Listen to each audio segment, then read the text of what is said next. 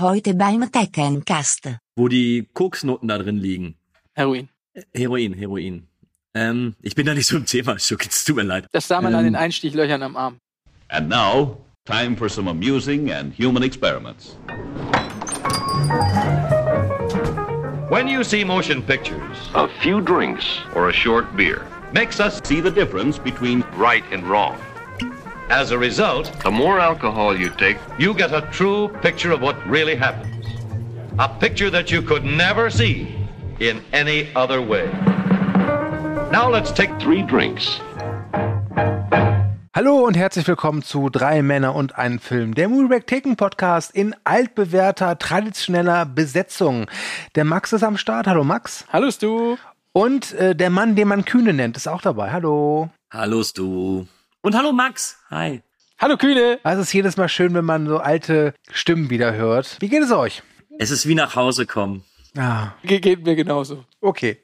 Mal fertig, ich hab Durst. Ja, okay.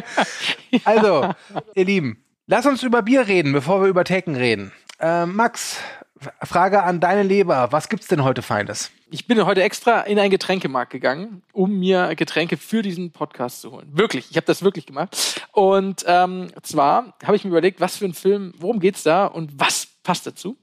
Und in dem Film geht's ja im Prinzip um ja asoziale Typen, auch Schweine genannt, ähm, die äh, Frauen äh, zu Sex nötigen, ähm, die dann in einer Zombie-Stimmung sind. Und dementsprechend habe ich mir Folgendes äh, gemacht. Ich habe mir dieses Bier geholt, da ist ein Schwein vorne drauf. Das ist das sogenannte Hoppenbräu New England Pale Ale.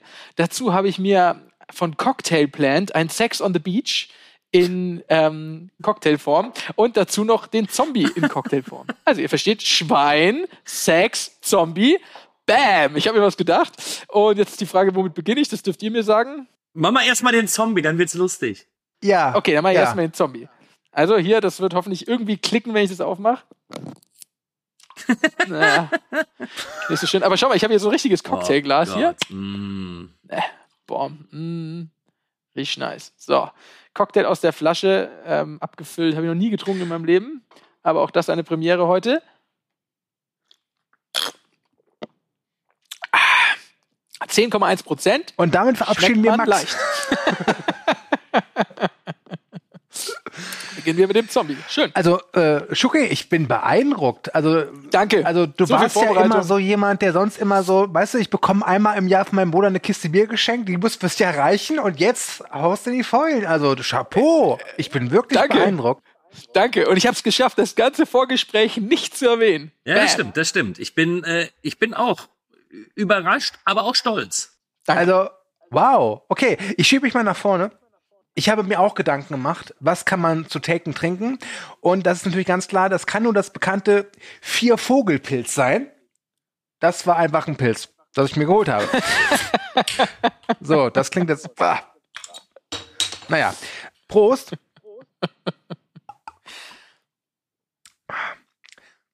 Och, schmeckt ganz gut. Ich habe es, glaube ich, zu, zu spät oder zu früh aus dem Kühlschrank geholt. Es ist schon ein bisschen warm. Oder wir haben einfach zu viel gelabert im Vorgespräch. Das kann es natürlich auch sein.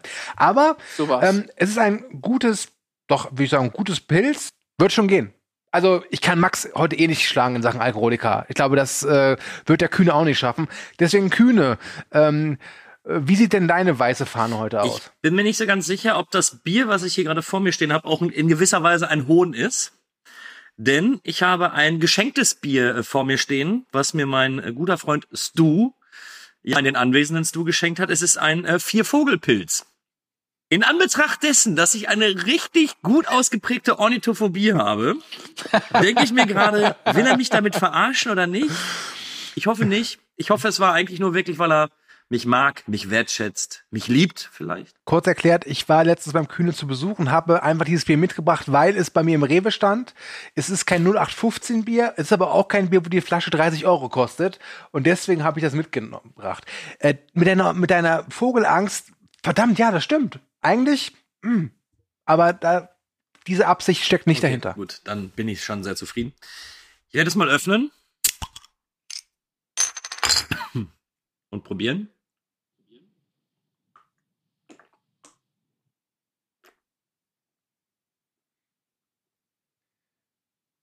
Also du kannst auch die Flasche absetzen. Also das ist. Ja, nenn ich mal süffig. Ah, Ich hatte jetzt auch, wir haben jetzt fast eine Stunde Vorgeplänkel gehabt. Ich hatte ein bisschen Durst. Merkt man. Kann ich, kann ich sagen, wie das ist? Ich hatte ein bisschen Durst, aber doch, ist gut. Vogelphobie. Spannend. Geht so. Geht wirklich so. Ich wäre mal fast ertrunken. Deswegen. Wegen Vögeln. Okay. Ja. Wie? Also das verstehe ich jetzt nicht. Ich habe einen Vogel unter Wasser gedrückt. Ich stelle mir gerade vor, der kleine Kühne und so ein Wellensittich auf dem Kopf. so, Nee, nee, nee. Pass auf, du Schwein. Meiner, äh, mit meiner damaligen Freundin. Wir waren unseren ersten Urlaub so mit 17 in, in einer Ostsee und dann ging die Sonne unter und wir sind am Strand entlang gelaufen und dann gibt's diese Steine, die ins Meer führen, diese Wellenbrecher. Entschuldigung. Und dann standen wir da und uns den Sonnenuntergang angeguckt. Es muss die Nordsee übrigens gewesen sein, weil es kam die Flut. Und als wir dann sagten, okay, bevor wir gleich irgendwie nasse Füße bekommen, gehen wir zurück, dann waren auf diesem Wellenbrecher alle Vögel, die es gibt. Alle. Und ich habe dann gesagt, ja gut, ich bleib jetzt hier. Dann sterbe ich eben. Das ist egal, ich gehe da nicht vorbei. Und meine damalige Freundin, sie hat's nett gemeint, rannte klatschend auf die Viecher zu. Die Viecher flogen hoch. Die Viecher flogen in meine Richtung. Ich bin nicht mehr mit ihr zusammen. Es hat Aber, aber Kühne, erste Freundin, 17 Jahre, das hast du letztes Jahr gar nicht erzählt.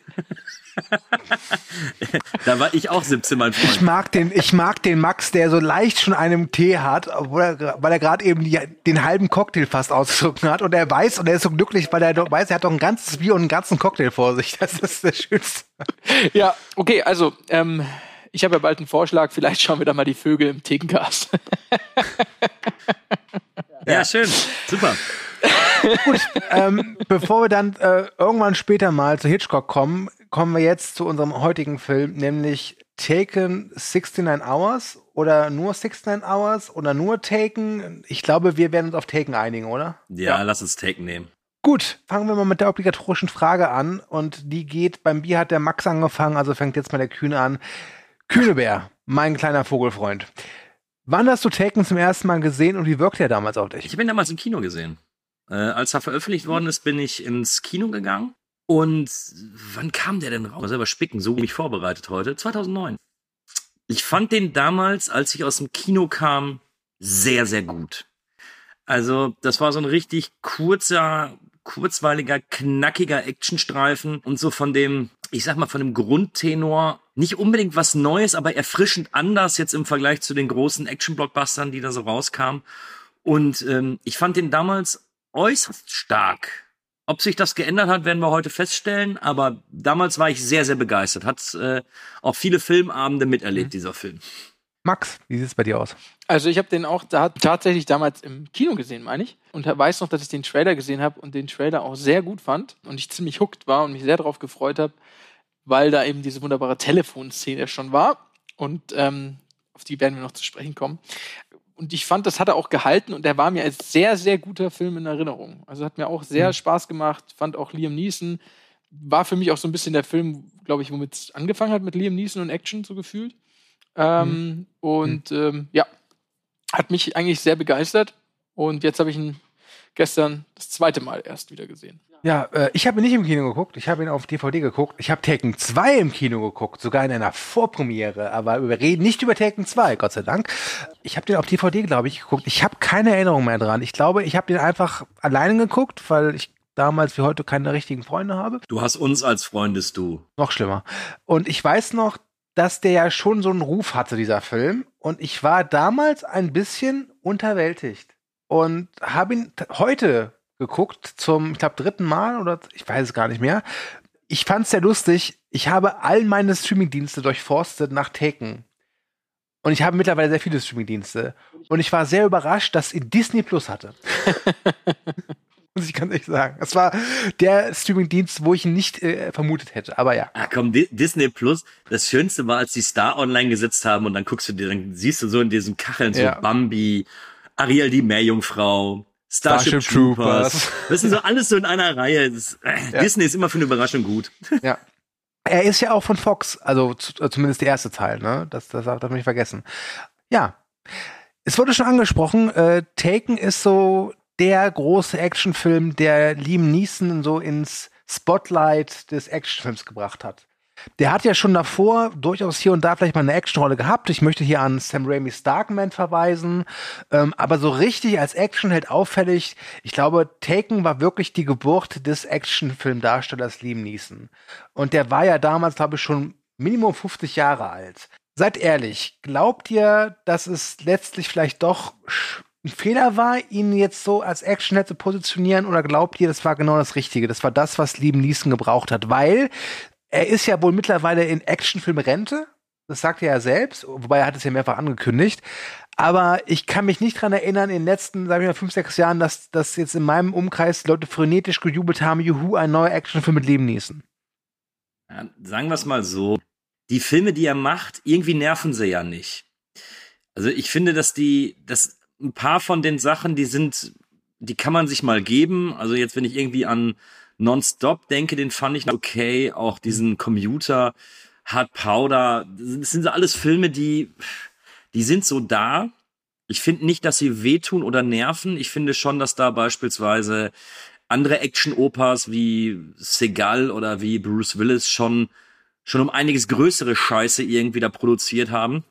Ich weiß nur eben nicht, ob es sein musste, dass es immer heißt so, oh, ein Actionheld, der älter als 25 ist, wir brauchen Liam Neeson ab einem gewissen Moment hast du es ihm einfach nicht mehr abgenommen. Und ich bleibe auch dabei im ersten Teil, weil der noch so eine so geradlinig erzählt ist und er jetzt auch nicht unbedingt so physisch äh, auftritt. Da passt es noch. So, weil er, glaube ich, nur eine ähm, One-on-One-Fight-Sequenz hat, wenn mich nicht alles täuscht. Äh, spätestens ab Teil 2 wurde es dann ein bisschen alberner und äh, was sie dann später da so produziert haben, na gut, das äh, steht auf einem anderen Blatt Papier ich würde es jetzt nicht wirklich als Strafe bezeichnen, was da jetzt passiert ist, aber es ist jetzt auch nicht geil. Also vieles, was er macht, ist so in die Belanglosigkeit abgerutscht. Deswegen, ja, lass ihn machen, lass ihn damit sein kleines Hoch bekommen haben, gib ihm dann noch ein paar Millionen für ein paar Filme und dann ist gut. So nervt mich nicht, sagen wir es mal so.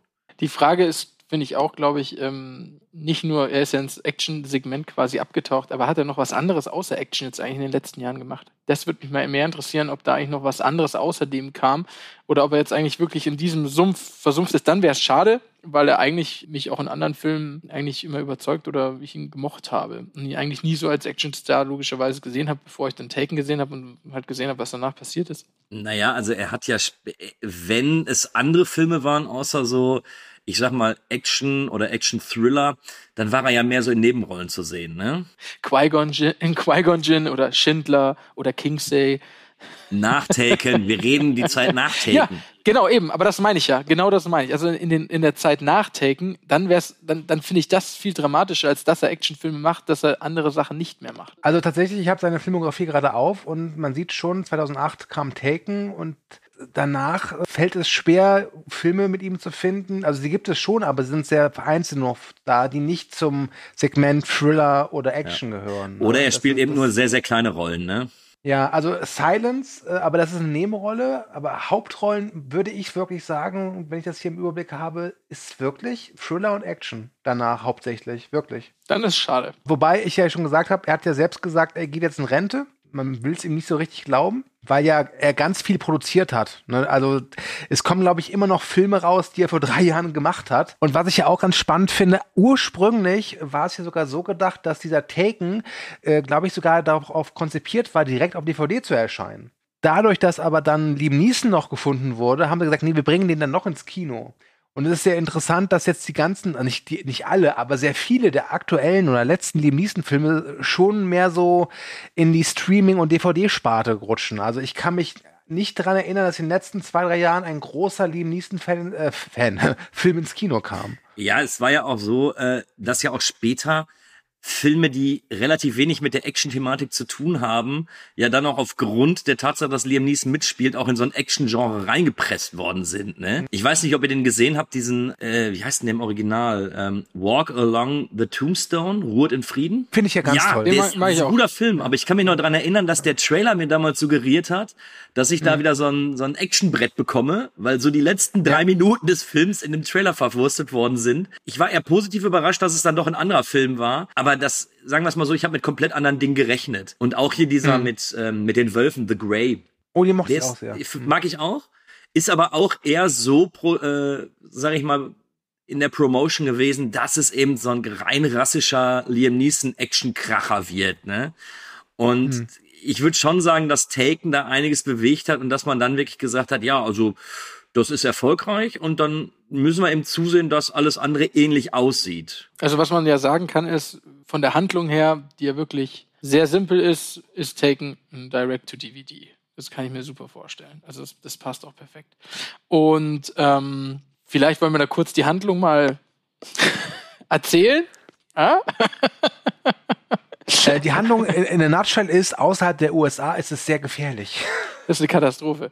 Also die Zwischentöne des Films sind eine Ka Katastrophe. Aber ich, ich, kurz die Handlung zusammenzufassen. Liam Neeson spielt einen ehemaligen CIA-Agent, dessen Tochter nach Paris aufbricht, dort gekidnappt wird. Noch am Telefon Liam Neeson davon, also in seiner Rolle als äh, Brian Mills, äh, CIA-Agent, das noch mitteilen kann und von ihm noch ein, zwei ähm, Hinweise bekommt, wie er die Verfolgung aufnehmen kann. Und dann äh, macht sich Liam Neeson daran, seine Tochter im gefährlichen Frankreich zu befreien. Und das war's schon von der Handlung her, weil mehr passiert dann auch nicht. Und ähm, Ich habe ihn hier heute, wirklich heute am frühen Abend nochmal geguckt. Und der Film geht ja wirklich 90 Minuten. Was ist ja eine Seltenheit heutzutage. Der ist eigentlich relativ kurz. Aber meine Fresse, es hat sich für mich wie eine halbe Ewigkeit angefühlt, bis da mal wirklich was passiert. So. Ja. Und nochmal auf meinen Anfangssatz hinzu, zu, äh, zurückzukommen, wo ich noch sagte, so, nee, ich fand den damals richtig geil. Als ich ihn jetzt nochmal gesehen habe, habe ich festgestellt, so geil ist er gar nicht.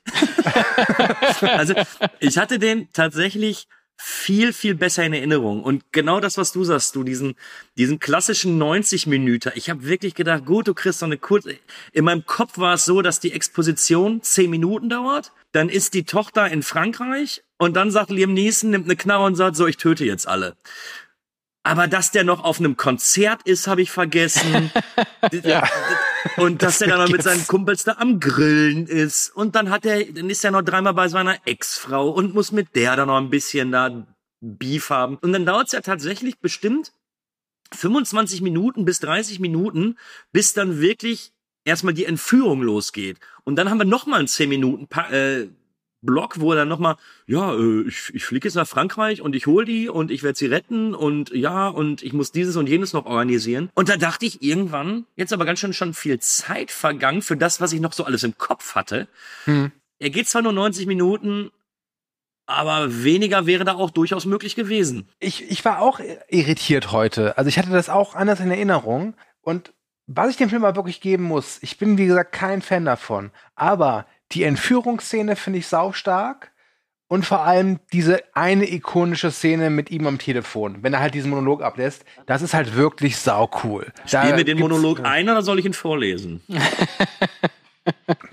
Also wenn ich jetzt die Wahl hätte zwischen, dass irgend so ein, so ein 0815 dem Niesten das einfach aufsagt oder ein echter Kühne, wäre ich zumindest dafür, dass es der echte Kühne macht. Ich weiß nicht, wie es Max sieht, aber ich glaube, Max ist da komplett meiner Meinung. ja, genau. Ich hatte mir das aufgerufen, aber jetzt ist es weg. Ja, das ist eine gute Vorbereitung. Ja gut, dann spielen wir es jetzt ein. Ich weiß nicht, wer Sie sind. Ich weiß nicht, was Sie wollen. Falls Sie auf Lösegeld aus sind, kann ich Ihnen versichern, ich habe kein Geld. Aber was ich habe, sind einige ganz besondere Fähigkeiten. Fähigkeiten, die ich mir im Laufe vieler Jahre angeeignet habe. Fähigkeiten, die mich zum Albtraum machen für Leute wie Sie. Wenn Sie meine Tochter jetzt gehen lassen, ist die Sache erledigt. Ich werde nicht nach Ihnen suchen, ich werde nicht Jagd auf Sie machen. Aber wenn nicht, werde ich nach ihnen suchen. Ich werde sie finden. Und ich werde sie töten. Viel Glück. Großartig, einfach großartig. Also, was ich halt wirklich mag an dieser Szene ist, ähm, kurze Erklärung, äh, seine Tochter ist mit einer Freundin in Paris in so einem, weiß es, ist das so ein Hotel, so ein Apartment? So eine Art Penthouse. Penthouse oder so, genau, da kommen halt diese Leute rein und entführen sie. Ich mag die Sachlichkeit, mit der Brian Mills, also Liam Neeson, agiert. Also er macht sich Sorgen, aber er sagt dir ganz klar, pass auf, das wird passieren und das musst du tun. Das gibt so ein, ich sag mal, so eine Art Faux-Shadowing, wozu er fähig ist. Wir sehen ja schon an diesem Konzert, dass er durchaus ein paar Fähigkeiten hat. Wir sehen dann später, welche Fähigkeiten nochmal exakt genau, wie sie äh, ausfallen und wie effizient er sie nutzen kann. Aber auch wenn ich, und ich greife vorweg, diesen Film nicht gut finde, diese, ich sag mal, fünf Minuten finde ich herausragend. Ja. Definitiv. Und es macht ja auch so durchaus in dem Kontext Sinn, so wie er später dargestellt wird. So, wie ich gerade sagte, also, oder wir haben ja schon festgestellt, er war damals ja schon alt. Und er ist ja das, oder das, was er dann später in den Action-Szenen abliefert, ist ja dann überwiegend entweder sehr, sehr gezielt, dass er die Gegner sehr schnell außer Gefecht setzen kann, oder er knallt sie ab. Und hm. das passt aber eben durch diesen, durch diesen Monolog und eben durch diese Abgeklärtheit während der Entführung, weil du einfach merkst, okay, er ist, er ist so ein Profi, der ist so drin, er weiß genau, was zu tun ist, er weiß genau, was zu machen ist. Und das kaufe ich ihm in diesem Kontext, zumindest im ersten Teil, zu 100 Prozent ab. Und da kann ich über ganz, ganz vieles hinwegsehen, weil es einfach gut dargestellt ist. Ja, bin ich ganz deiner Meinung. Und ich finde auch, dass die Szenen, auch wenn sie echt nerven, das ging mir auch so. Ich dachte auch, was ist denn das jetzt, wie lange braucht denn das, um, dass es losgeht, so ungefähr. Aber im Nachhinein, die Szenen ergeben ja alle Sinn. Sie zeigen, dass er es noch drauf hat. Sie zeigen, dass er diesen einen Typen mit dem Messer im Handumdrehen sozusagen fertig macht und ähm, dass er sozusagen noch in der Materie drin ist, dass all seine Kollegen sagen, er könnte eigentlich mhm. jederzeit wieder anfangen, er könnte jederzeit wieder beginnen, er ist zwar im Ruhestand, aber was er schon alles gemacht hat, was für Erfahrungen er hat, ist eigentlich schön aufgebaut. Im Grunde ist halt so die ersten 15, 20 Minuten das, was in Phantomkommando in den ersten drei Minuten ja. abgehandelt wird. Nämlich, er liebt seine Tochter und er ist der Beste in seinem Fach, aber er will nicht zurückkehren wegen seiner Tochter. Also das wirklich, es ist wirklich so. In Phantomkommando wird es in drei Minuten abgehandelt. Das ist ja auch okay, wenn man den Film dann wieder sieht, dann freut man sich darüber, dass es in drei Minuten abgehandelt wird. Als ich ihn das erste Mal gesehen habe, glaube ich, war es für mich eindeutig ähm, unproblematischer, dass er sozusagen so eingeführt wird wenn wir ihn wiedersehen, wir wissen, was er drauf hat, dann kommt es uns vielleicht zu lange vor. Ich habe ein bisschen Problem damit. Ich, ich habe jetzt aber auch Teil 2 und Teil 3 gar nicht mehr so im Kopf. Aber ich weiß zum Beispiel, dass ich mir die ganze Zeit beim ersten Teil dachte, dass die Freunde da eingeführt werden, die noch bei ihm grillen und ihm die, ihm die ganze Zeit sagen so, ja, komm wieder hm. zurück und ja, und wir, wir sind ja immer noch eine Einheit und hier und da. Ich habe gedacht, die machen daraus mehr.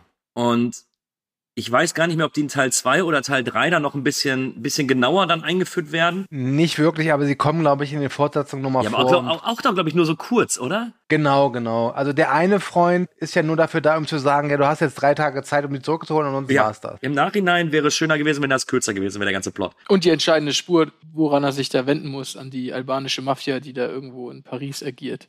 Das ist ja auch das, was er dem sozusagen hm. mit auf den Weg gibt. Weil ich, ganz ehrlich, ich hatte wenig in Erinnerung, wie er sozusagen auf die Spur kommt.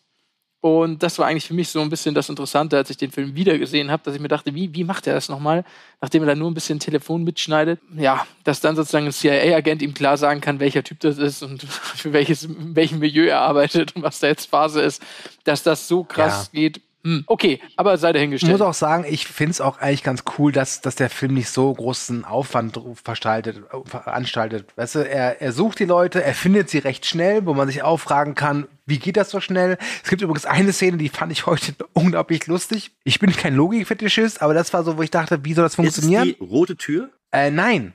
Nein. Also, ähm, er hat ja dann diese Albaner gefunden und stellt sich vor, dass er irgendwie bei einer Pariser Be Behörde arbeitet und Schmiergeld entgegennimmt. Und dann drückt er dem Typen halt eben diese Karte in die Hand, wo halt steht, er ist irgendwie ein Pariser Beamter. Und dann dachte ich mir, warte mal. Und dann habe ich mal auf die Originalspur gewechselt. Seit wann haben Pariser Beamte irische Akzente? Also das ist, das, das, das ist so. Das macht den Film jetzt nicht besser oder schlechter, aber ich fand das halt so lustig, weißt da steht ein zwei Meter großer Ire vor dir, sagt, ich bin Pariser Beamter und so, okay, ja, klar, ja, ja. Also ich fand so schön, als dann diese, diese eine Prostituierte sagte so, ich erinnere mich an die rote Tür im Paradies. Ja, ja, klar, Rue de Paris und da gibt's dann ein Haus mit einer roten Tür, ist klar. Wäre ich auch als erstes drauf gekommen. Oder nachdem er halb Frankreich abgemurkst hat, dass er einfach später in so einen Linienflieger einsteigt und so sagt so, ja, okay, ich fliege nach Hause, läuft jetzt. Hm. Ja, ja, es gibt so Sachen, mit denen hält sich der Film nicht auf. Das nennt man Gradlinigkeit. Das ist auch durchaus eine Stärke, wie ich finde. Ja. Ähm, aber lass uns doch mal über das reden, was einen Actionfilm ausmacht. Die Action. Inszeniert wurde der Film von Pierre Morel. Der hatte davor den, wie ich finde, wirklich ganz tollen Ghetto-Gangs gedreht. So ein Parcours-Action-Film. Äh, ich weiß noch, ich hatte ihn damals schon gesehen und war deswegen sehr gespannt auf Taken. Und ich konnte damals nicht so richtig ausmachen, was mir an der Action größtenteils missfällt. Ich weiß es jetzt. und zwar, ich finde, nicht so schlimm wie die Nachfolgern, aber ich finde auch im ersten Teil, mir ist die Action zu zerschnitten. Ich weiß, diese Szene wird immer wieder abgefeiert, wenn er da in dieser Küche Tabula Rasa macht und die alle ausschaltet. Aber de facto ist es einfach so, wenn dieser Film Action zeigt, gibt es keine Szene oder keinen Moment, die nicht nach vier Sekunden durch den Schnitt unterbrochen wird.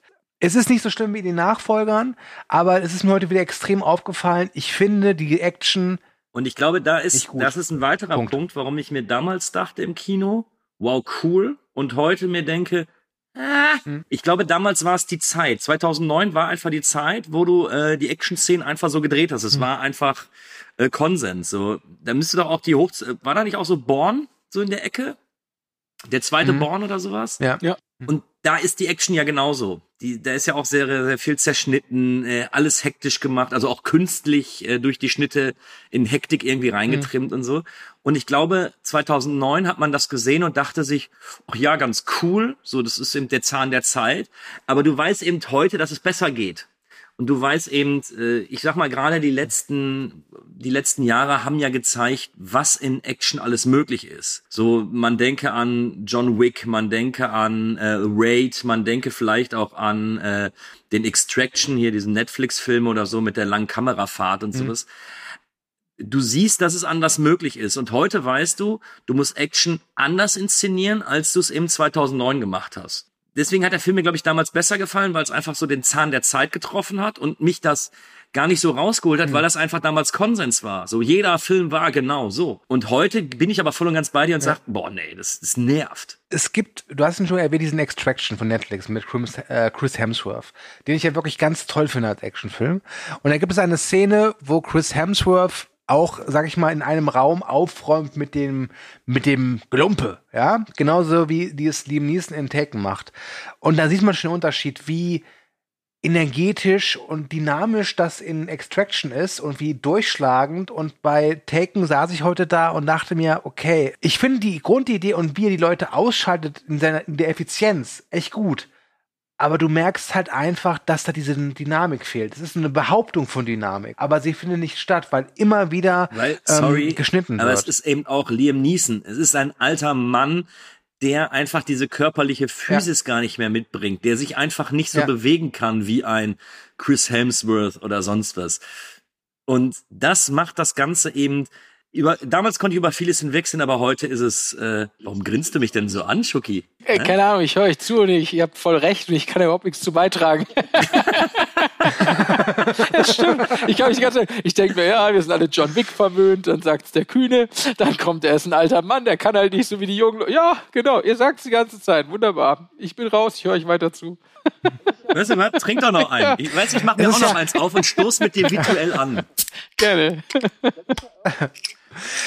Das ist ja irgendwie für mich die Tragik an, an dem ersten Taken, weil von der Ausstrahlung her schafft es Liam Neeson problemlos, dass ich dem abkaufe, das ist der, der krasseste Motherfucker und wenn der will, schnippt, schnippt er dreimal und drei Leute sind tot. Aber dann bei der Umsetzung ist es einfach Liam Neeson. Das ist einfach ein damals, glaube ich, 50-jähriger, zwei Meter großer Ire, der vorgibt ein französischer, egal. Ähm, das, das, das klappt einfach nicht. Ich glaube tatsächlich, dass der Regisseur Pierre Morel so gut es geht da drumherum gearbeitet hat. Besser als der Olivier Megaton in den beiden Fortsetzungen, die, das sei ja kurz erwähnt, Grütze sind. Taken ist eine Reihe, die wird halt von Mal zu Mal schlechter. Und der erste Teil, der geht halt noch. Aber trotz allem, wenn man es halt wirklich mit, in Anführungszeichen, gute Action vergleicht, ist das einfach kein guter Actionfilm. Bashen, okay. Jetzt wollte ich mal schöne Sachen hervorheben. Können wir schon? Kön können wir? Weißt du, wir, ey, Danke. wir sind heute auf einer Wellenlinie. Ich wollte genau das gleiche gerade machen. Also es gibt zwei Szenen und mir ist es jetzt egal, wann und wo wir da in der Handlung sind, weil die Handlung ist, ne, also geht geradeaus und das ist es. So, also es gibt zwei Szenen, die finde ich wunderbar. Und geradeaus wie Schuckis Promillezahl. Immer stets nach oben. Immer stets nach und oben. nicht durch zwei teilbar. Egal, also pass auf. Bei, dem, bei der einen Szene, wo er auf dem Boot, also beide Szenen sind auf dem Boot am Ende. Showdown. Er ist kurz davor, seine Tochter zu retten. Und dann gibt es diese Szene, wo der eine Typ vor dem Bulls, Bullseye, also durch das echte ähm, Guckloch durchschaut und dann springt er einfach dahinter hervor und schießt durch das Loch ihm ins, in den Kopf. Ich weiß nicht, ob ihr die Szene kennt, aber die ist so überraschend, weil man sieht, dass er sozusagen durchschaut durch dieses wie heißen diese Dinger, diese Kugel, ähm, Bullauge. Bullauge, genau, ja. Hm, warum sage ich es auf Englisch? Also er schaut durchs Bullauge und auf einmal erscheint er und schießt ihm direkt dadurch durch den Kopf. Die finde ich immer wieder gut. Und die zweite ist, wie der Scheich versucht, mit ihm zu verhandeln. Und als der Scheich versucht ansetzt, einfach nur einen Satz Wir sagen können will, doch fern- ja, wir können doch pff, tot. das finde ich so geradlinig in your face. War mir beides äh, eine große Freude. Teilweise bin ich voll und ganz bei dir, Stu, aber so die ein oder andere Action-Szene, die gebe ich dem Film. Ich fand das auch ganz nett am Flughafen, als er den da am, am Taxi da noch kurz vermöbelt. Das ist, die ganze Szene ist noch nicht so zerschnitten. Das fand ich ganz gut. Also ich glaube, Vor allem, die ist realistisch. Also in der Hinsicht, weißt du, er nimmt den Typen, stoppt ihn ins Taxi, verprügelt den in der Rückbank und sagt dem Taxifahrer, fahr los. Der Taxifahrer, nö, vergiss es. Grandiose Szene. Und vor allem das Geilste ist eigentlich daran, dass er sofort ein Dead End hat. Der hat den Typen, hat sozusagen eine Spur und zack, vorbei. Und eigentlich baut sich da eine Spannung auf nach dem Motto, hey, wie soll es denn jetzt noch weitergehen, nachdem er den Typen gefunden hat, den einzigen Kontakt, den er nachweisen konnte. Aber nee, ich meine, gehst du auf den Strich, ähm, findest du die albanische Mafia. So einfach ist es in Paris. wo der Film wirklich auch nochmal punktet. Man darf ja jetzt eins nicht vergessen.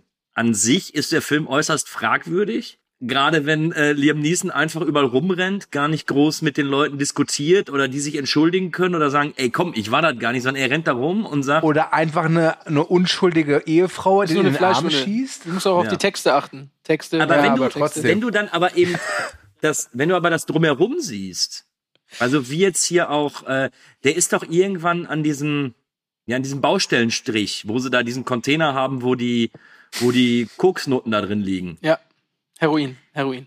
Heroin, Heroin. Ähm, ich bin da nicht so im Thema, Schuck, es tut mir leid. Das sah man Ähm, an den Einstichlöchern am Arm. Ah, okay, gut, gut. Deswegen bist du der Arzt. Und ich bin die- nur für die Schönheit hier. Die haben keine Infusion bekommen. Entschuldigung, okay, ja.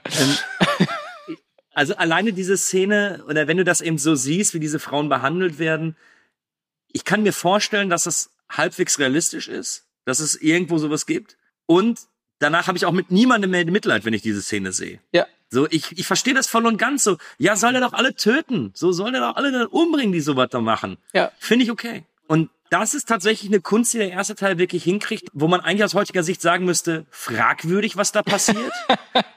Aber es wird trotz alledem so gedreht und äh, auch so gezeigt, dass man irgendwo noch sagt so, ja, aber okay. Achtung, Achtung, es wird politisch. Er ist ja auch CIA-Agent. Ja, nein, nein, aber ganz kurz, also das, das, Entschuldigung, aber das Bild, da, da müssen wir, er hat ja gerade das Wort fragwürdig gesagt, da müssen wir gleich einhaken. Fragwürdig an diesem Film ist die Darstellung Europas. Und zwar so dramatisch, das ist eine Katastrophe. Es wäre ein total geiles Doppelfeature mit Hostel, glaube ich. Roth. Die beiden. Genau. Wenn du nicht willst, dass deine 16-jährige Tochter nach Europa reist, dann schau ihr erst Ja. Hostel und dann nach Taken an. Das ist eine Katastrophe, was da über den europäischen Kontinent erzählt wird. Das ist unfassbar. Und das ist ein Film, ein amerikanischer Film für Amerikaner gemacht. Aber eigentlich ist es eine französische Ja. Das ist ja das Interessante dabei. Ist ja Luc Besson so als, ich nenne es mal Mastermind, steht Hm. ja dahinter. Ne? Pierre Morel ist auch Franzose. Das ist schon, ja, aber anscheinend, die wissen halt, welche Knöpfe sie drücken müssen. Ähm, muss aber auch sagen, stört mich jetzt persönlich nicht. Das heißt, ein Genrefilm. Ich, äh, mir ist bewusst, dass das alles Klischees sind, dass man es nicht ernst nehmen soll. Was mich mehr stört, ist dann eher, dass die Schurken auch trotzdem so gesichtslos bleiben. Klar, du hast da am Schluss diesen Scheich mit seinem Sohn und ja gut, der Sohn hat halt einen feineren Anzug an als die anderen Henchmen und hat ein krummes Messer und das ist halt der Endgegner. Das äh, finde ich eher ein bisschen öde. Also ich hätte mir gewünscht, dass er wirklich, ähm, um es mal in den Worten ähm, eines Videospiels zu äußern, so einen richtigen Endboss noch bekommt. Aber das wird ja alles relativ schnell abgefrühstückt. Ähm, deswegen, also ich weiß früher, dass ich immer die Szene auf dem Boot zum Schluss immer ganz nett fand. Und ich gebe der auch ein paar Momente, wie zum Beispiel deine Bullaugen-Szene. Aber so als Ganzes ist auch das nichts, was mich begeistert. Aber ich finde, es passt perfekt zur Geradlinigkeit und den Versuch, das sozusagen irgendwie realistisch darzustellen. Es gibt keinen Endgegner. Ende aus. Wenn du irgendwo hingehst, dann sind da einfach Henchmen und die machst du platt und da gibt es keinen Endgegner. Das ist Quatsch. Endgegner gibt es nicht. Und das ist etwas, das kann man ihm sozusagen im Versuch, irgendwie das realistisch darzustellen, positiv anrechnen, auch wenn es von der Dramaturgie natürlich ist. Auf der anderen Seite, dass er so geradlinig ist und das auch weiterhin, das, das wird mein magisches Wort für diesen Podcast, dieser Film ist so geradlinig, der geht einfach durch und macht sie alle weg, die da im Weg stehen und es ist egal, wer welcher Position wie und was sie sagen wollen. Nach zwei Worten werden sie abgeknallt. Ich bin eigentlich ein großer Fan von dem, was du sagst. Äh, von wegen, ich mag's auch, wenn du eben solche, solche Endbosse hast, Endgegner, wo du dann auch eben nochmal ein Gesicht dazu hast. Und ähm, da bin ich eigentlich ein großer Freund von. Komischerweise bei der Thematik stört's mich gar nicht, weil, da, eben- weil natürlich auch gar kein gar keiner dieser Entführer oder so wirklich einen Background oder sonst was bekommt. So, sie sind böse des Bösewillens und selbst bei der Entführung siehst du ja nicht mal äh, ein, ein Gesicht so wirklich, was da äh, was da jetzt irgendwie prominent besetzt ist und so. Und normalerweise du bin ich bei dir. Komischerweise bei dem Film, weil mir direkt klar ist, er kämpft nicht gegen einen, sondern quasi gegen einen Menschenhändlerring, äh, finde ich es okay, dass es keine Endgegner gibt. Bin aber auch eher Freund davon. Ich bin also jemand, ich gehe auch durchaus dann immer so ein bisschen mit. Und es ist ja auch so, dass die Freundin von seiner Tochter, die stirbt ja. Da baut sich ja auch schon, ich sag mal, so eine Art Wut auf, auf diese bösen, auf Bösewichte. Und ich find's dann immer so, dieses, dieses Gefühl der Genugtuung. Sei mal ehrlich, ja, wenn so der Bad Boy dann zum Schluss ist auch mal richtig, so wie der klassischer Bond-Bösewicht. Der wird nicht nur erschossen, der wird in die Luft gejagt, der implodiert, der wird ins Weltall geschossen, all solche Sachen. Und ich hatte irgendwie das Gefühl, dass da so ein paar Leute waren, zum Beispiel der Typ, der viel Glück sagt, das war seine heiße Spur, mit dem er telefoniert, dass da vielleicht irgend ein bisschen was Größeres passiert, aber tut's ja nicht. Der wird ja auch nur erschossen. Darf ich kurz mal einhaken? Wer ist der Typ, den er foltert? Ja. Ist er Ich das? dachte, Das ist das der. ist er. Ich dachte, das ist Marco. Ach so. Und der wird quasi Ja. zu Tode gefoltert. Er lässt einfach das Licht an. Das ist, Die Szene war das gut. ist so brutal. Und da muss ich wiederum sagen, das finde ich auch irgendwie, das ist so die Art von Gewalt, die ich irgendwie unsexy finde, nenne ich es mal. Weil es gibt ja auch den Moment, gerade eben schon angesprochen, wo er eine Frau in den Arm schießt, um von ihrem Ehemann Informationen zu bekommen. Und ich gehe mal davon aus, dass die Frau keine Ahnung hatte, was ihr Mann eigentlich so treibt. Und ich finde, dass dieser Brian Mills, also für mich ganz oft so die Grenze durchbricht, wirklich so des Helden. Entschuldigung, Entschuldigung, dass ich beginne zu lachen, es tut mir ehrlich leid. Aber ich habe gerade das Gefühl, wir beginnen gleich die Clerks-Diskussion darüber, dass da ganz viele Arbeiter auf dem verdammten Todesstern waren, Ja. die alle von der Rebellion platt gemacht wurden. Weil Leute, so viele Security-Leute, ja, die, keine Ahnung, den Ja. Pascal, der, wie heißt der Fuzzi da auf dem, der die, der die ähm, Jungfrauen verhökert. Ich weiß nicht, diese ganzen Typen, das sind ja einfach nur Security Guards, das sind ja keine Also, Bösewichte, das sind ja einfach Leute, die einfach nur stehen und ich- so- ich und weiß, Das sind auch ich weiß, und ich Familienväter. weiß auch, Was meinst du eigentlich, wie viele das da auch erschaffen mein- werden? Ja, pass auf, das ist ja nur meine, aus meiner Perspektive, mein Gefühl. Ja. Also als diese Folterszene kam, ich, ich mag es, wenn meine Bösewichte auf eine, ich sag's mal, übertriebene, cartooneske Art und Weise das Leben aushauchen. Aber das war mir irgendwie, das war mir zu real. Also, CIA. Zu, ich weiß nicht, Stichwort, zu CIA. Und gerade wenn man Stichwort guckt, Frau. wann der Film rausgekommen ist, ja, Ja, ja, hätte ich, hätte ich komisch gefunden, aber weil der Film ja schon sehr, sehr klar macht, zwar es nie richtig ausformuliert, aber es ist ja vollkommen klar, dass der äh, Polizist ja auch in diesem, äh, in diesem Frauenschmuggel, ich entführe die und hau die mit Heroin von und lass sie dann von irgendwelchen dreckigen Typen bumsen ringen, mit drin ist. so ist übrigens die offizielle Bezeichnung dieser Firma. Ich weiß, ich weiß. Dazu bin ich da, ne? Das kam steht für Qualität. danke. Ähm, de dementsprechend kann ich es nachvollziehen, warum er so agiert. Er, er muss Informationen von diesem Typen bekommen. Und tatsächlich stelle ich mir bei vielen anderen Filmen die Frage, warum gehen die Leute nicht rabiater vor, wenn die Informationen von jemandem haben wollen? So, die prügeln dann immer auf den drauf, so, ich sage ihnen nichts, ich sage ihnen nichts. Ja, sorry, halt eine Pistole an, das an, den, an, das, an den Kopf von dem Kind von Ja. dem und dann sagt er dir aber ganz schön zügig, was da los ist. Und ich, Ich habe gerade ein bisschen Angst vor Kühne. Lieber Kühne, darf ich kurz einschlagen? Der Unterschied zwischen, Unterschied zwischen der dunklen Seite der Macht und der hellen Seite ist, dass bei der hellen Seite versucht wird, immer den Bösewicht zu foltern, um die Antwort zu kriegen Ja, und ja, nicht Moment, Moment, Moment. Unschuldige Ich zu war da verletzen. noch gar nicht das fertig. machen immer die auf der bösen Seite. Ich bin dafür, dass Max Schuck zu dem Thema eine äh, Sendung mit der Mausfolge macht. Ich glaube, dass der Film oder dass sich die Macher des Films einfach wirklich ein realistisches Szenario ausgedacht haben, wie es hätte sein können und eben auch, wie ein Vater in diesem Moment reagieren würde. Und sorry, ich, ich bin kein Vater. Ich hoffe, ich komme niemals in so eine Situation.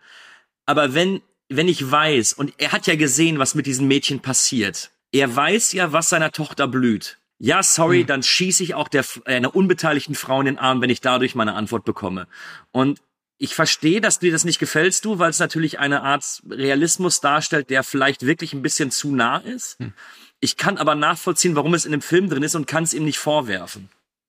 Ja. Ich würde jetzt nicht sagen, dass es realistisch ist, aber also Realismus und Taken passt nicht ganz zusammen, aber ja, ich also wie gesagt, es Nee, ist, es nee, ist nein, nein, aus nein, meiner aber Sicht da finde ich aber eben auch, dass sich ganz vieles dem an. Film nicht gut anfühlt. Ähm, diese, dieses Laufhaus, das fühlt sich nicht gut an. Diese, diese Freier, die da stehen und äh, über die komplett zugedruckten Frauen da drüber wuppen, das fühlt sich auch nicht gut an. Also ganz, ganz vieles fühlt sich nicht gut an und das, äh, deswegen verstehe ich aber, warum sie es gemacht haben. Hm. Und eben auch, was du sagst mit der, mit der Foltersequenz. Ja, aber das das fühlt sich auch nicht gut nicht. an. Das ist, also, das ist unsagbar gemein. Aber es passt eben in die Darstellungsweise des Films und das kann ich ihm nicht vorwerfen. Ja, aber ganz ehrlich, ich finde es auch mal so ein bisschen komisch. Warum gibt es eigentlich nicht was, was zweimal passiert? Warum kann man nicht den anderen genauso die Antworten entlocken, ohne dabei die Frau zu verletzen? Kitzelattacke. Okay, die Kinder gehen ins Bett, die Frau auch und ich nehme dich jetzt mal mit zu meiner Autobatterie. Verstehst du? Ich meine, das hätte auch funktioniert und dann wird es halt nicht jemand Unschuldigen treffen. Ich finde, das ist schon ein wichtiger Punkt. Aber der andere- ich, ich Zeitfaktor. verstehe deinen Punkt von wegen Zeitdruck. Ja, ja, ich verstehe den Zeitdruck, klar. Aber ich finde das, deswegen kann ich super nachvollziehen, wenn du sagst, dass das unsexy eine, ist. wo kriegst du eine Autobatterie so plötzlich her? Unsexy. Ja. Übrigens noch ein. Punkt, äh, der mir jetzt aufgefallen ist. Ich finde dafür, dass er im Deutschen 96 Stunden heißt und gesagt wird, du hast nur drei Tage Zeit. Hattet ihr das Gefühl, dass ihr, dass so eine Art Zeitdruck auf ihm lastet, so richtig? Also bei mir war das, also spannungstechnisch haben sie daraus jetzt nicht so raus viel rausgeholt, fand ich. Ich fand es immer problematisch, dass drei Tage eigentlich 72 Stunden sind. Ja, sorry, ich war in Mathe immer scheiße und habe keine Freunde. So. Hat er sich freut! Hat er sich freut! Ja, Mathematiker sind dafür bekannt, viele Freunde zu haben. Bleiben wir beim Thema. Also, was ich eigentlich sagen wollte, ja, der Zeitfaktor spielte schon rein, aber dann gab es immer diese Szenen, wo er einfach irgendwie Zeitung liest vor einem Ja, ja. Café und dann dem ganzen äh, Geheimagenten-Quatsch hinterher ihm folgt, sich dann neben ihn stellt und sie dann so reden, als ob sie nicht miteinander reden. Das Ding ist, glaube ich, dass die, dass dieser Zeitmoment relativ random ist.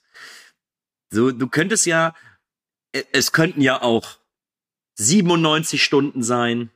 Vielleicht ist die aber auch schon eben nach 80 Stunden verschwunden. Und da wird im Endeffekt ein Countdown aufgebaut oder ein Zeitding, wo du, wenn die einfach gesagt hätten, hat den einer auf Englisch gesehen im Übrigen? Nee, ich habe es extra auf Deutsch gesehen, weil ich dachte, ihr ihn auch auf Deutsch, deswegen. Hast du den auf Deutsch gesehen, du? Ich habe ihn bis zu dieser besagten Szene, wo er sich als französischer Beamter vorstellt, auf Deutsch gesehen. Dann habe ich am Nein, Original ich schon würde meinen, umgewechselt. also, das ist eh die Frage, ob überhaupt diese, diese Deadline mit den ähm, 96 Stunden, ob die überhaupt im Original vorkommt. Weil ich finde, den, den Ja, ja, deutschen ja, die Titel finde ich ja zum Beispiel scheiße. Ich hätte sie ja wir- wirklich auch Taken genannt. also pass auf, wegen dem Zeitdruck erstens mal, kennt ihr diese YouTube-Videos, wo jemand so eine 100-Stunden-Lasagne zubereitet oder so einen 100-Stunden-Kuchen? Das wäre lustig, wenn er das als Zeitmesser nimmt. Und noch viel lustiger ist, ich habe mal ein bisschen recherchiert, weil der Film heißt ja im Original Taken und in Deutschland hieß er zuerst nur 69 Hours und dann 69 Hours Taken, weil dann Überraschung, kam ein zweiter Teil und 69 Hours 2 klingt irgendwie scheiße. Aber der hatte auch in anderen Orten der Welt äh, äh, andere Titel. Ähm, in Russland hieß er The Hostage, ist okay. Ähm, in Italien hieß er auf Englisch übersetzt I Will Find You. Ist auch das geil. ist auch okay. In Argentinien übersetzt auf Deutsch Unerbittliche Suche. Jetzt wird's lustig. In Bulgarien auf Deutsch übersetzt heißt der, laut Google-Übersetzer, heißt der Film zu persönlich. Und äh, in Usbekistan heißt er die Geisel. Und jetzt kommt's. In China, also ich habe den chinesischen Titel von der IMDb durch einen Translator ge gejagt. Und laut, laut diesem Translator heißt Taken in China übersetzt, retten Sie Ginseng in 96 Stunden. Das Ginseng habe ich nicht gefunden in dem Film. ich auch nicht. Aber das, würde ich dem Translator das- anhaften. ja, also der Zeitdruck, ja, also die Frage ist, zählt das alles auch für Jungfrauen? Das stimmt, stimmt ja. Weiß man nicht. Da will ich kurz einhaken. Das ist übrigens auch wieder genau das Ding. Sie hat eigentlich auch nur überlebt, weil sie Jungfrau ist. Das ist auch wieder so eine Sache, typisch, typisch amerikanische Kultur. Ja, wobei, es gibt eben auch so Araber, die sich so für 99 Jungfrauen in die Luft jagen. Ja, natürlich, passt ja ins Bild, kann man alles vermanschen und seinen eigenen Brei dann wieder machen und damit tolle Unterhaltung machen, bla bla blub. Aber Ist woher wussten die? Stopp Deine mal. Tochter, ja, äh, Kim- jetzt guck nicht so. Ich finde das viel besser, seitdem wir mit Video. Die haben einen Fragebogen ausgefüllt. Wo wussten die denn jetzt, dass die Jungfrau ist? Fragebogen. Naja, also da gibt's verschiedene. Das sind Deleted Man Scenes. könnte auch sagen, dass sie sie untersucht haben. Das kann Ach, meinst sein. du, alle, die in Es dieses sein, dass sie in diesen bei- Container bei- reinkommen, bekommen eine ärztliche Untersuchung oder was? Die, Ja, ja, genau. Und es ist ja kein Mythos, dass das alles super nachzuweisen ist. Das ist ja, da sind wir in einem noch besseren Bild der Realität. Ah, fantastisch. Müssen wir jetzt, müssen wir jetzt wirklich darüber nur- reden? Kühne hat gefragt. ich stelle nur Fragen, du. Ich stelle nur Fragen. Der, der investigative Nee, aber Kühne. ganz ehrlich, ganz ehrlich, wenn die halt extra Preise für Jungfrauen bekommen, dann, dann werden die auch irgendjemanden finden, der danach guckt, ob das Jungfernhäutchen noch Hallo? da ist. Also da, Ja, oder sie werden halt einfach dafür sorgen, dass gewisse Frauen das behaupten, obwohl es halt einfach nicht stimmt. ja, also da sehe ich auch kein Problem. Wisst ihr eigentlich, um mal kurz vom Jungfernhäutchen zurückzukommen zu Liam Neeson, wisst ihr eigentlich, wer die Rolle ursprünglich spielen sollte? Oh, ich habe es extra nicht recherchiert, weil ich mich gefreut habe, dass du mich damit überrascht. Normalerweise habe ich ja immer so eine ganze Liste von Darstellern, aber diesmal ist es nur eine einzige Person und ich muss sagen, Oh, oh, pass auf, pass auf, pass auf. Mhm. Ist der auch groß? Sollte die Person auch etwas älter sein? Mel Gibson. äh, Mel Gibson, da hätten, glaube ich, alle gesagt, so, ja klar, Mel Gibson, ne, pff, als elterner CIA-Agent, der seine Tochter äh, rausholt, klar. Nee, nee. Es ist so eine, es ist so eine Art von Darsteller, den ich total liebe, der in einem meiner absoluten Lieblingsfilme mitspielt, aber wenn du dann Taken kennst, du kannst dir ihn nicht drin vorstellen und es ist so absurd, dass du es sehen willst. Es Warte. wäre Jeff, Ah, Jeff Goldblum Bridges. gewesen. nein, nein, Jeff Bridges. Nein. Bei deinem Lieblingsfilm wollte ich gerade kurz sagen, es ist Paul Giamatti. Den hätte ich mir auch überhaupt nicht vorstellen können. Ich auch nicht, ich auch nicht. Aber alleine für die. Vorstellung so, ähm, so, so, äh, du hast sechs, neun Was ist denn Stunden. dein Lieblingsfilm? Das ist deine Meinung, Mann. Wo macht denn Paul Giamatti mit? The Big Lebowski. Achso, American Splendor. Äh, Ist, ist, ist, Kühn, wo ist deine Ist ja- Recherche? Wo ist deine Recherche? ja. ähm, der sollte Brian Mills spielen und der, äh, wenn ich es richtig recherchiert habe, hatte der auch schon zugesagt, hat dann aber doch noch abgesagt und dann haben sie halt Liam Neeson rangeholt.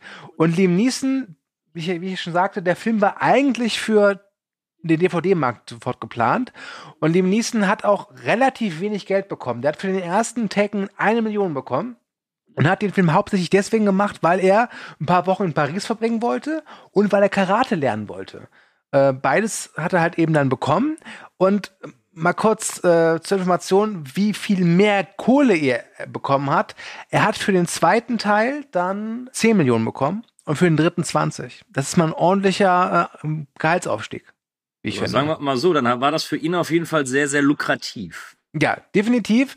Man kann natürlich äh, darüber streiten, ob es seine, in Anführungszeichen, Schauspielkarriere so ein bisschen ruiniert hat, weil jetzt die meisten Liam Neeson nicht mehr als Charakterdarsteller ansehen, sondern als der Typ, der in meistens so semi-guten Actionfilmern mitspielt. Ähm, aber für sein Portemonnaie hat sich das mehr als ausgezahlt. Aber Ja, war 2009 Liam Neeson noch so der Typ, wo man sagt, ja, geil?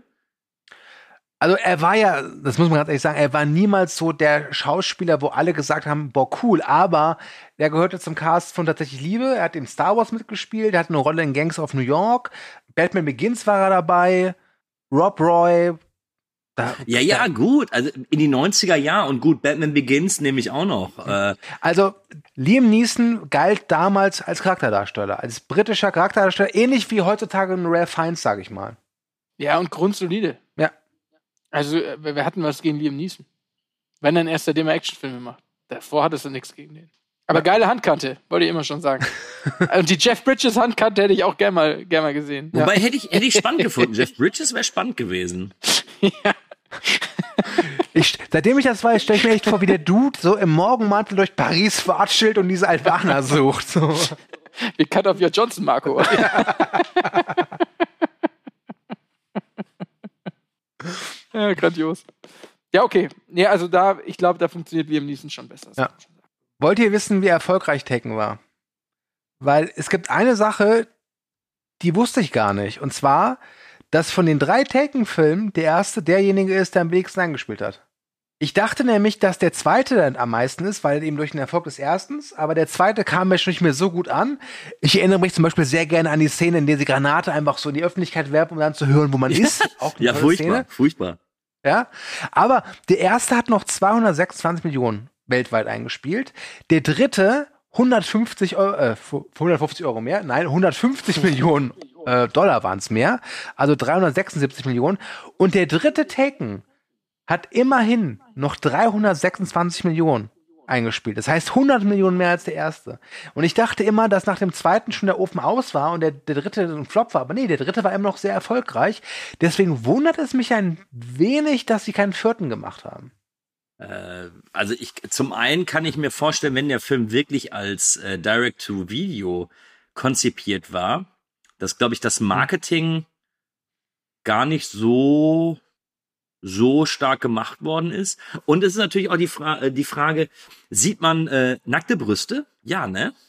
Weil dann wird er ja auch ein relativ hohes Rating in den USA bekommen haben. Ja, aber er hat ja trotzdem weltweit 370 Millionen. Nee, aber ich rede ja vom der ersten, warum Und der erste jetzt nicht so 300 viel eingespielt hat. Ich glaube einfach, weil es einfach noch nicht so das Ding war. Ich glaube, viele haben halt Taken erst später geguckt auf DVD. Ich glaube, dass der auf DVD sehr erfolgreich gewesen ist. Ja, kann auch sein. Ja, oder vielleicht auch wirklich so ein, so ein, so ein Mundpropagandafilm, ne? Dass viele einfach sagten, ja, cooles Ding, guck dir das mal an, ist geil. Und, und plötzlich stehst du dann auf einmal da und kannst mit dem zweiten noch einen größeren Reibach machen, ne? Also ich habe alle, alle drei gesehen, aber ganz kurz mal, im zweiten wird noch mal irgendjemand entführt, ne? Er. Das wird, Ja. er wird entführt? Ja, Er und seine Frau. Und dann schmeißt Und dann er die, seine- die Bomben Ja. da. Okay, und, Und und, dann muss die Tochter die beiden retten. und im dritten Teil ist aber irgendeine Verschwörung, dass sogar die, die, die CIA und was weiß ich hinter ihm her ist. im dritten stirbt seine Ex-Frau. Ich habe die voll Und dann wird verdrängt. er beschuldigt. Alle beide. Der dritte ist ja legendär wegen dieser einen Sequenz, wo Liam Neeson über einen äh, Maschendrahtzaun springt und in diesen zehn Sekunden mehr Schnitte drin sind, als man glaubt. Ich glaube irgendwie Nee, 20 nee, nee, viel mehr, 10 viel mehr. Oder so. Viel mehr. Viel mehr. Das, ja. ist, das ist unglaublich. Ich glaube, diese Sequenz geht 30 oder 40 Sekunden. Es sind über 100 Schnitte drin. Schlägt das den Hm. Rekord von Catwoman beim Basketballspiel? Ja, ich habe gerade an genau das Gleiche gedacht und da bin ich mir nicht sicher. Ich glaube, die, die, die sind da nah dran. Es, es gibt ja, also man kann ja fast sagen, dass Taken auch jetzt ein Franchise geworden ist, denn es gab ja auch eine TV-Serie. In Deutschland heißt sie Taken. Die Zeit ist dein Feind. Ähm, mit Clive Stanton in der Hauptrolle, den kannte man als Rollo in Vikings. Äh, es gab zwei Staffeln, dann wurde es Es eingestellt. gab immerhin zwei Staffeln. Ne? Heute wird so vieles nach einer Staffel eingestellt. Und vor allem, also sie wollten, glaube ich, nach einer Staffel das einstellen, haben es dann nochmal versucht und haben dann in der zweiten Staffel, glaube ich, alles auf links gedreht. Neue Showrunner, neue Darsteller außer den Hauptdarsteller und hat auch nicht geklappt. Ähm, ich glaube, hierzulande lief die Serie auf RTL, aber das war so eine typische Serie, sie wird groß beworben für drei Wochen, dann guckt es keiner an und dann wird sie ins Nachtprogramm verfrachtet und irgendwann fragt man sich so, soll es sich eine Serie zu taken gehen? Hatte, wusste nicht. Ich frage mich gerade eh, haben so Serien, die zu so großen äh, Blockbustern, da gibt's doch keine Serie, die sich irgendwie richtig durchgesetzt hat, oder? Also klar, man kann sagen Fargo, aber ist Fargo ein Blockbuster? ja, aber Fargo ist zumindest nicht. mal ein positives Beispiel. Ja. Ja. Ja. Stimmt. Die Lies Ja, Serie wurde eher mit gemischten Kritiken aufgenommen. Wobei, ich habe die erste Staffel gesehen und mochte die tatsächlich ganz gerne. Da war es ja mehr das Problem, dass da äh, hinter den Kulissen wohl ziemlich viel Beef war. Deswegen haben sie den Hauptdarsteller dann rausgeworfen. Gab es Aber nicht auch mal eine Transporter-Serie, die irgendwie sehr, sehr schnell abgesetzt worden ja, ist? stimmt, die war auch, die war, die wurde auch abgesetzt. Dann gab's ja. ja noch Ja. SWAT. Wobei SWAT äh, basiert ja der Kinofilm schon auf einer ah, Serie. okay, okay, dann habe ich nichts gesagt. Ne? Ja, gut. Ähm, dann gab's da eine Serie von, die einfach keinen Schwanz geguckt hat und äh, Ja. Ähm, aber, aber ganz ehrlich, ich, wie seht ihr das? Ich könnte mir ein Remake durchaus vorstellen. Und ich würde auch ein Remake begrüßen. Naja, ganz ehrlich, diese Geschichte ist halt so universell, die da erzählt wird. ich glaube, dass da ist jeder dritte Direct-to-DVD-Actionfilm-Remake von. Entschuldigung, ja. Also, Finde ich auch. Ja, wenn du das so sagst, könntest du recht haben. Großartig.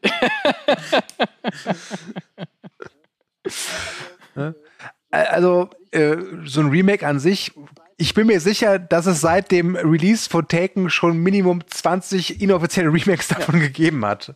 Also, ne, Von daher, ähm, ich glaube, dass selbst wenn man recherchiert, selbst Taken Ja, ein Remake ist. Ja, ich glaube, das wahrscheinlich. ist da, ne, also, ja. Ähm, was sagt ihr eigentlich zu Maggie Grace? Maggie Grace spielt in den Taken-Film seine Tochter, die im ersten Teil 17 Jahre alt sein soll und sie ist, die Schauspielerin war damals Bekannt schon aus 25. Und ich habe Lost nie gesehen, aber ich weiß gar nicht, ob er das mitbekommen hat. Es gab eine Zeit lang, zumindest in meinem äh, Bekanntenkreis, diesen, ja, wirklich Running Gag, ähm, ein Video herumzuschicken, wo man sieht, wie Maggie Grace in Taken 1 läuft. Weil die wohl sehr komisch läuft. Es gibt diese Szene, wenn sie ihrem Vater entgegenläuft auf der Party und die läuft so richtig so. ähm, Kein Sympathieträger. Ja, Maggie Grace ist vollkommen egal, dafür hat sie auch zu wenig Screentime. Böse Albaner. Was müssten sie auch die, das arme Mädchen entführen kennen? ja, ja, genau. Eigentlich war es mir egal, was mit Maggie Grace passiert. Ich habe einfach nur Liam Neeson Erfolg gewünscht. Aber ich glaube, wo wir uns alle drei einig sind, ist, ist dass der erste Taken mit Abstand der, der beste Teil, an den ich mich erinnere. oder? Das sagt alles. Okay, äh, habt ihr noch was? Ja, leider, ne? Es, es dreht sich alles nur um Liam Neeson. Und dementsprechend, den haben wir jetzt die ganze Zeit besprochen. Und der Rest verblasst. Die, die Fam, Famke, weißt schon, die, seine Ehefrau, die Jansen. muss auch in ihrer Rolle einfach nur als äh, Missstück, dass es bereut, dass es ihr Kind nach Frankreich geschickt hat. Wie kann sie nur? Das ist so eine Katastrophe. Der Film ist eine Katastrophe. Das ist ein, also was da ein Subtext mitschwingt, das gehört verboten. Wobei ich auch lachen musste bei der einen Szene, wo dieser eine Typ, der dann, wo er dann später die Frau in den Arm schießt, wo der Typ dann einfach dazu nach Hause kommt und hat natürlich das Baguette unter den Arm. Das fand ich Ja, auch irgendwie schön. er hatte auch ein Baguette in der Tüte, um in den einen ähm, Türeingang reinzukommen. Und er sagt noch Merci und versteckt sich Ja. hinter dem Baguette. Ja, ja, das ist. ja. Ja. Okay, ähm, dann würde ich sagen, kommen wir zum Bodycount-Quiz. Und ähm, wir machen es, pass auf, wir machen, machen drei Quiz diesmal. Das, die erste Frage ist, was glaubt ihr, welcher der, der, der drei Taken-Filme hat den höchsten Bodycount? Ich will nur wissen, wer hat den höchsten. Nicht wie hoch, nur wer hat den höchsten. Äh, Kühne, was glaubst du? Ist es der erste, der zweite oder der dritte Oh, Teil? ich habe ich hab gerade mal geguckt, ne, wie ich damals Teil 2 bewertet habe, mit einer, glaube ich, viel, viel zu hohen Wertung. Ich glaube, ich habe den einmal gesehen. Habe ich keine Ahnung, an den dritten kann ich mich gar nicht mehr erinnern. Zum Glück, ich weiß nur, dass ich ihn relativ scheiße fand. Aber ich kann mir vorstellen, dass der erste den höchsten Count hat, oder? Ist der nicht so mit am kompromisslosesten? Ich sag der erste. Mhm. Okay. Schucki, deine Meinung? Also der dritte spielt ja auf amerikanischem Boden und es dürfen ja keine amerikanischen Unschuldigen umgebracht werden, sondern nur französische oder albanische Unschuldige. Dementsprechend kann es nicht der dritte Teil sein, der die meisten Kills hat. Das ist, das ist mit eines der cleversten Sachen, die Schuck jemals im Podcast gesagt hat. Wirklich, ich bin baff. Ich bin wirklich gerade total baff. Das macht so viel Sinn gerade. Das ist so, wow. Danke, und ich habe schon was im Tee. So, und der zweite, der zweite Teil nach der Funktion höher, weiter, schneller, mehr, muss auch mehr Tote haben. Deswegen sage ich einfach der zweite Teil. Ich erinnere mich aber, wie gesagt, an Teil 2 und 3 nicht. Der Kühne hat recht, es ist der erste. Sonst, Der erste hat, hat ähm, wirklich mehr äh, Tote. das ergibt insofern Sinn, weil sonst hättest du die Frage auch nicht gestellt. Ja, deswegen jetzt die nächste Frage. Wie viele Leute sterben denn in, nein, beziehungsweise wie viele Leute tötet Liam Neeson? Ähm, und Max, diesmal darfst du anfangen. Okay, ähm, kurze Frage. Stirbt der Typ, der wegrennt, äh, zählt der Typ, der wegrennt und von dem LKW überfahren wird?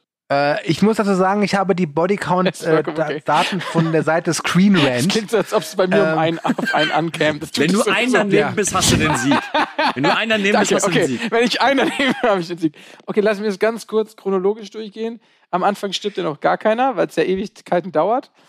Und dann fährt er da runter und ähm, bricht erstmal auf diesem, auf diesem Gelände da, ähm, wo dieser, dieser Strich ist für die Bauarbeiter oder wie auch immer das funktionieren soll. Und da bringt er schon einen Haufen um. Dann geht er durch die rote Tür und bringt einen Haufen um. Dann ist er auf der Party, bringt einen Haufen um. Und dann bringt er einen Haufen auf der Yacht um. Das ist so vier Ich fasse zusammen, am Anfang passiert gar nichts und dann geht Liam Neeson rum und bringt einen Haufen Leute an vier um. verschiedenen Gut. Orten. Und jetzt sagen wir mal, ähm, boah, ich rechne mal so 15 plus 10 plus 5 plus 10. Wie viel ist das? 40. Ich sag 40. 40. Ich sag 23. 23. Allein in den Autos müssen noch viele gestorben sein, allein auf der, auf der Baustelle. Nee, wenn du einen daneben liest. Also der Kühne sagt 23 und Max sagt 40. Dann ist der Kühne näher dran. Es sind 31. Tja, dann ist er genau um einen näher dran. Und der Ja, Kühne hat ja gesagt, knapp, wenn es um einen geht, habe ich gewonnen. Und jetzt habe ich, jetzt habe ich, jetzt geht's um einen. Also danke Kühne, sehr fair von dir. Ja. Okay, und jetzt die finale Frage. Wie viele Leute sterben oder tötet Liam Neeson in der gesamten Trilogie? Wir wissen schon, es sind 31 im ersten Teil. Und wir wissen schon, dass der erste, dass der Teil ist mit dem 65. meisten. Wie viel? 65. Okay. Max, 65 war das? Ja, alte Taktik, 64. es sind exakt 64. Okay, Kühne hast trotzdem 2 zu 1 gewonnen. Ist okay. Und vor allem der, der Fall des Bodycounts ist sehr wirklich im ersten 31, im zweiten sind es 23, also so viel wie der Kühne gedacht im ersten, und im dritten sind es 10. Na, scheiß dritter Teil, nur 10 Tote, ey. Amerikanischer Boden. Ja. Schön. Ja, damit sind wir durch. Und äh, ich bin ein bisschen traurig für den Kühne, weil der Bodycount heute echt gut abgeliefert hat und dann zum Schluss kommt wieder der doofe Max. Ja, das ist Ja. okay. Das ist Wow, okay. wow, warum- Ich war warum- jedes Mal wow. gut dran. Und, und, der doofe Max. Ich mach dem doofen Max ja beim nächsten Mal ein Geschenk. Oh, ja, nenn's Geschenk. Und ich darf es dann ausbaden. Ich sehe es schon kommen. so ein vergifteter Apfel. Heute ist, heute ist das ein, heute ist, äh, heute ist ein Mal, wo wir äh, schon spoilern, was beim nächsten Mal drankommt. ein roter Max. Apfel. Ein vergifteter Apfel. Vielleicht muss ich ein bisschen aus Internas plaudern. ja. Ich weiß gar nicht, ob er das schon mal äh, on-screen gemacht hat, sage ich mal, aber er hat schon mal davon gesprochen, dass Max leider noch nie, noch nie einen Steven Seagal-Film gesehen hat. Und auch ein bisschen böse darüber ist, dass er, dass er das noch nicht getan hat und das unglaublich gerne mal machen würde. Und wir werden nächste Mal mit einer kleinen Besonderheit auffahren, denn wir besprechen nicht nur über einen Film, wir sprechen nächstes Mal über zwei Filme. Und beide Filme sind mit unserem, wie hast du es genannt, du, mit unserer Aikido-Kampfwurst, Wurst. Aikido-Wurst. ja. Aikido-Wurst, Steven Seagal in der Hauptrolle. Max, mein Geschenk an dich mit der nächsten Filmauswahl, die ich treffen darf. Wir sprechen über Alarmstufe Rot 1 und über Alarmstufe Rot 2. Und das traust du dich nach Superstau. Du, du hast dir Twilight so verdient. nein, Aber nein, ganz ehrlich. drei. Nein, nein, nein, nein. Ganz ehrlich. Ich freue mich endlich mit Steven Seagal Bekanntschaft zu machen. Das ist so gelogen. Ja, ist eine Lücke. Egal, Sehe ich, sehe ich. Ist eine egal Lücke. wie gut oder wie schlecht du die Filme findest, du musst dir dessen bewusst sein, das sind seine beiden besten. Ja, wobei, ähm, na, in den 80ern hatte er ein, zwei ganz nette, wie ich fand. Also, das muss man vielleicht sagen. Aber ja, es sind schon die, die man sich heutzutage immer noch angucken kann. Also, Da fällt mir gerade noch was ein, weil das war immer so ein Kritikpunkt an Steven Seagal, wenn wir nochmal kurz zum Film zurückkommen, was wir sonst Stück langsam geliebt haben, dass unser Held verletzlich ist. Steven Seagal ist nie verletzlich. Wie seht ihr das mit Liam Neeson? Ist Liam Neeson verletzlich? also er bekommt ja am Ende schon ein paar Schuss ab und das, es ist jetzt nicht so wie bei Bruce Er hat 31 Willis, Leute es umgebracht. Ja, aber es ist auch nicht so wie bei Steven Seagal, der gefühlt durchs Fegefeuer laufen kann und dann einfach sagt so, oh, es ist ein bisschen warm. Wenn ein Flammenwerfer auf Steven Seagal geschossen wird, dann prallen die Flammen einfach ab. Dementsprechend ist, Ja. also, nein, äh, Brian Ich Mills muss übrigens sagen, ich habe, ich habe so ein, ich habe so ein kleines Hobby, was Steven Seagal angeht. Ich liebe es, wenn andere Prominente Geschichten über Steven Seagal erzählen. Da gibt's ganz viele schöne YouTube-Videos, die kann man sich alle angucken, alle total lustig, alle total interessant. Und danach hat man echt so ein so das Bild von Steven Seagal und ich glaube, es ist leider wahr, dass der Typ einfach ein riesen Arschloch ist und äh, ich habe ja manchmal Angst, wenn ich weiß, okay, wir besprechen diesen einen Film und der Schucki wird wahrscheinlich nicht wieder mit anfangen können und wird dann irgendwie in diesen Schuck-Modus gehen. Das aber ich so freue mich so dermaßen mit Schucki das ist so da schön. jetzt in Das den ist nicht nur mein Geschenk an dich, gemeinsam. Schuck, das, wird ist so auch mein toll werden. Geschenk an die Welt. Ich glaube, ich glaube, uns erwartet in der nächsten Folge Großes.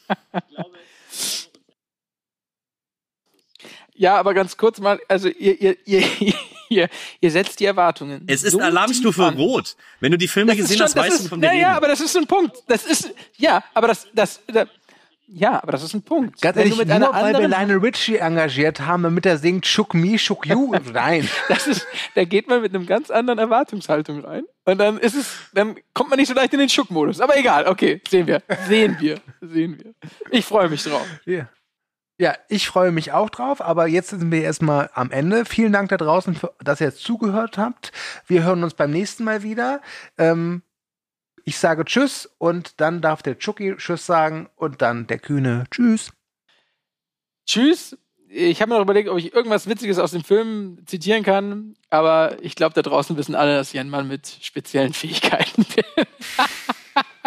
Macht's gut. Ich hoffe, ihr hattet viel Spaß bei diesem Podcast. In diesem Sinne, ciao, ciao. Bis zum nächsten Mal. Es war mir wieder eine Freude mit euch beiden. Und äh, ich habe so richtig Bock auf die nächste Aufnahme. Bis dann. However, Von einem Glas kann man nicht lustig sein. and that's why Komm und schenk noch ein Gläschen ein. Sure, why not?